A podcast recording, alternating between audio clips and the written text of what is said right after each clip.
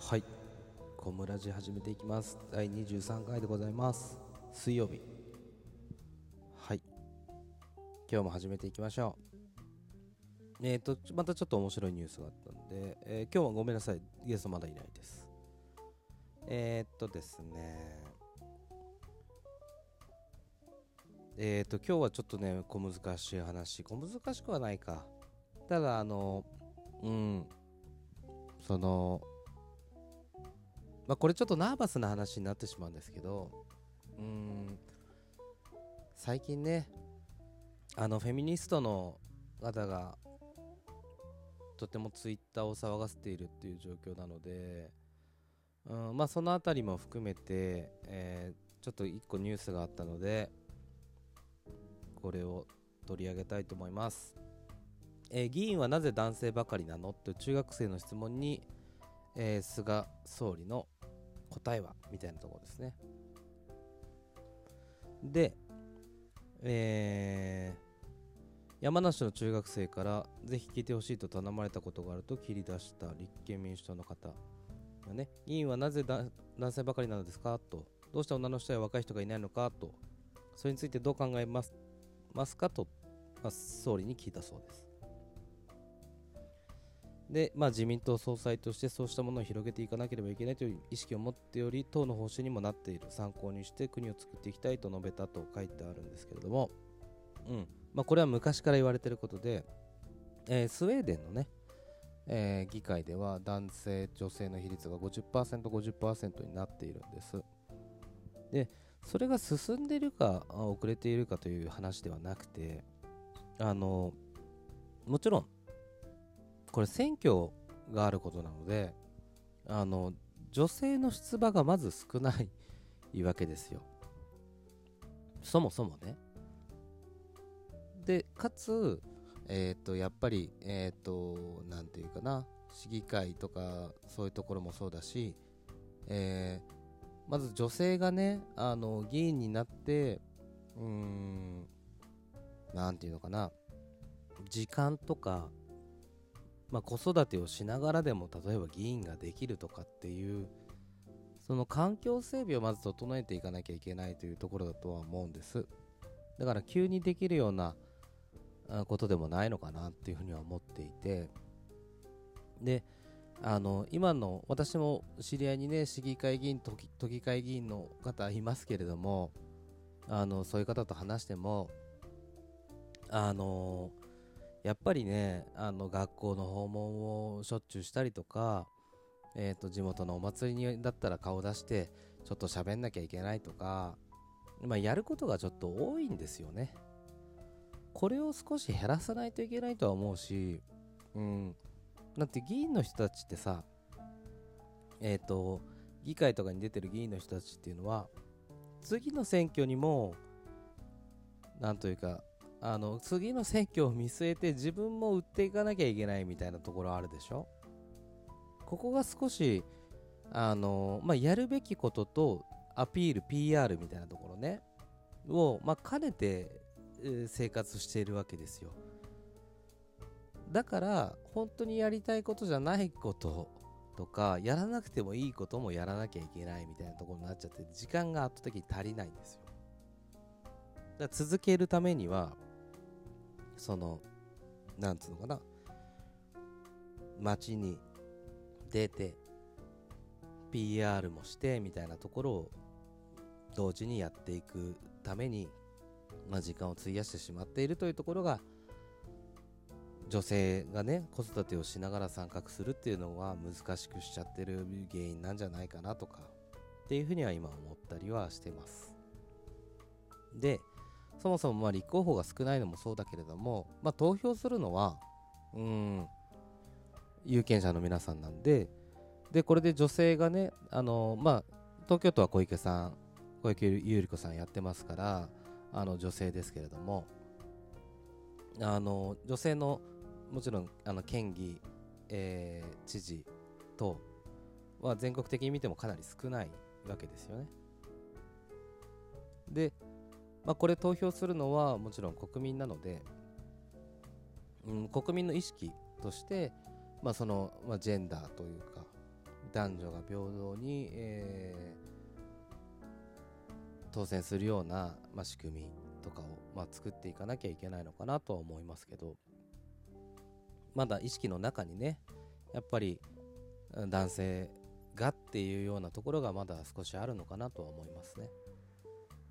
でこれどうしても国民が選ぶもんなんで女性がじゃあ出たら女性半分取らなきゃいけないみたいなルールを作るのもナンセンスだとは思うし意識を変えていくしかないのかなっていうのはありますから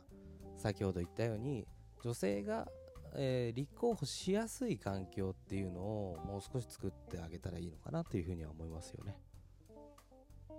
まあ、今そのそこが難しいところかな。まああとはね例えば、まあ、YouTube とかそういうところでもあのー、その、まあ、市議だったり県議だったりそういう人たちのね PR もどんどんできるようになればいいのかなと思うんだけど難しいのかな今のところはね。はい。で加えてですねちょっとまあその最近ねフェミニストの方が非常に多いので多いのでっていうかフェミニストの方がツイッターを騒がしているっていうところなんですよ。あのまあちょっとねあの個人のお名前を出すのは良くないと思うのでここではえっ、ー、とお名前をね出すのはちょっと避けますけれどもえっ、ー、とまあある方がねあのお母さん食堂の話あるじゃないですか。お母さん食堂の話知ってますか？皆さん。あのファミリーマートのえー、まあ惣菜コーナーみたいのがあるんですよ。でそこでお母さん食堂っていう名前のね惣菜コーナーなんです。でこれに対してどうなんかこうフェミニストの方が、まあ、ちょっと炎上させているのかな？まあ、このお母さん食堂っていう名前がまあ、お母さんはそれこそ料理を作って家にいろっていうことなのかみたいな話になっておるわけです。でまあこれに関して言うとうーんまあちょっとね私はねもう全然そんなことは思わなくて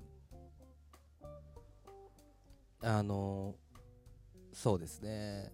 まあそれがじゃあお父さん食堂だったらいいのかっていうとこではあるんですけどお父さん食堂だったら何も多分ねあの話題にすら上がってないとは思うんだよね。じゃあ親父の味とかってやったら男性がじゃあ騒ぎ出すかって言ったらそんなことはないと思うしでお母さん食堂っていう命名に関してもあのファミリーマートのねあの、人たちがお母さんはあそう家でご飯を作るものだなんていう意図を込めてはやっていないと思うしやっぱりその言うなればお袋の味っていうだけでももう今炎上するんですよ。えー、お母さん食堂の,、まあそのお袋の味っていうとまあそうフェニフェミニストが今怒ってしまうっていうような状況らしいですよね。あとねもう一個えっ、ー、とまあ「鬼滅の刃」がこれからえっ、と遊郭編っていうのが始まってくるんですけどまあその「鬼滅の刃が」うんまあ遊郭を肯定するような内容でえっ、ともうこれをやめさせるべきだみたいな話になっているんですよね。でまあ当然遊郭を肯定するような内容ではないと思うしまあこまあ、そもそもその遊郭を描いてるわけではなくて遊郭の雰囲気を描いているだけなので、まあ、このね、まあ、アニメの描写に対して、えーまあ、そういう風なこう炎上ではないですけど、まあ、多分炎上商法なんだと思うんだよな。やってる人は。うん。だからちょっとねあの本当のフェミニストの人たち、まあ、要は先ほど言ったようにまあ、言うなれば女性の、えー、社会参画を支援すべきだ多くすべきだっていう意見は私も持っているしそうであるべきだと思っているんですけど、まあ、こういう何て言うのかなえっ、ー、と例えば、うんまあ、女性のこうちょっと少しエッチなアニメとかがあると性的搾取だって騒ぎ出してしまう人たちっていう人がそういう活動を妨げているとは私は思っているんですよ。で純粋に、まあ、それは例えばアニメのコンテンツでね、あのー、まあ、ちょっとこう可愛い女の子が、まあ、少し、あのー、なんつうのかなエッチなあまあ雰囲気とかエッチなその格好とかをするだけで性的搾取ってなってしまうものってだって今に始まったことじゃないじゃないですかそのアニメの描写ってね。最近始まったことだったらなんとなく分かりますけどあのそんなものは昔からあるわけですからね。今更何なんだろうなっていうものはありますしまあ日本の文化でもあるからねそれが一つ。まあそこに対してそう思う人は見なければいいんですよ。見ないでいくこと不買していくことのが大事ですから。あのそれをね声を大にして炎上させると本当のフェミニストの人が迷惑をすると思います。はい。ということでもあっという間ですね。ちょっと次回もあの女性云々の話にしていきましょうか。あの間違っても私はアンチフェミニストではないですからね。あの女性が生き生きと働ける社会になっていただけたらいいなと心から思ってます。はい、ということで小室でございました。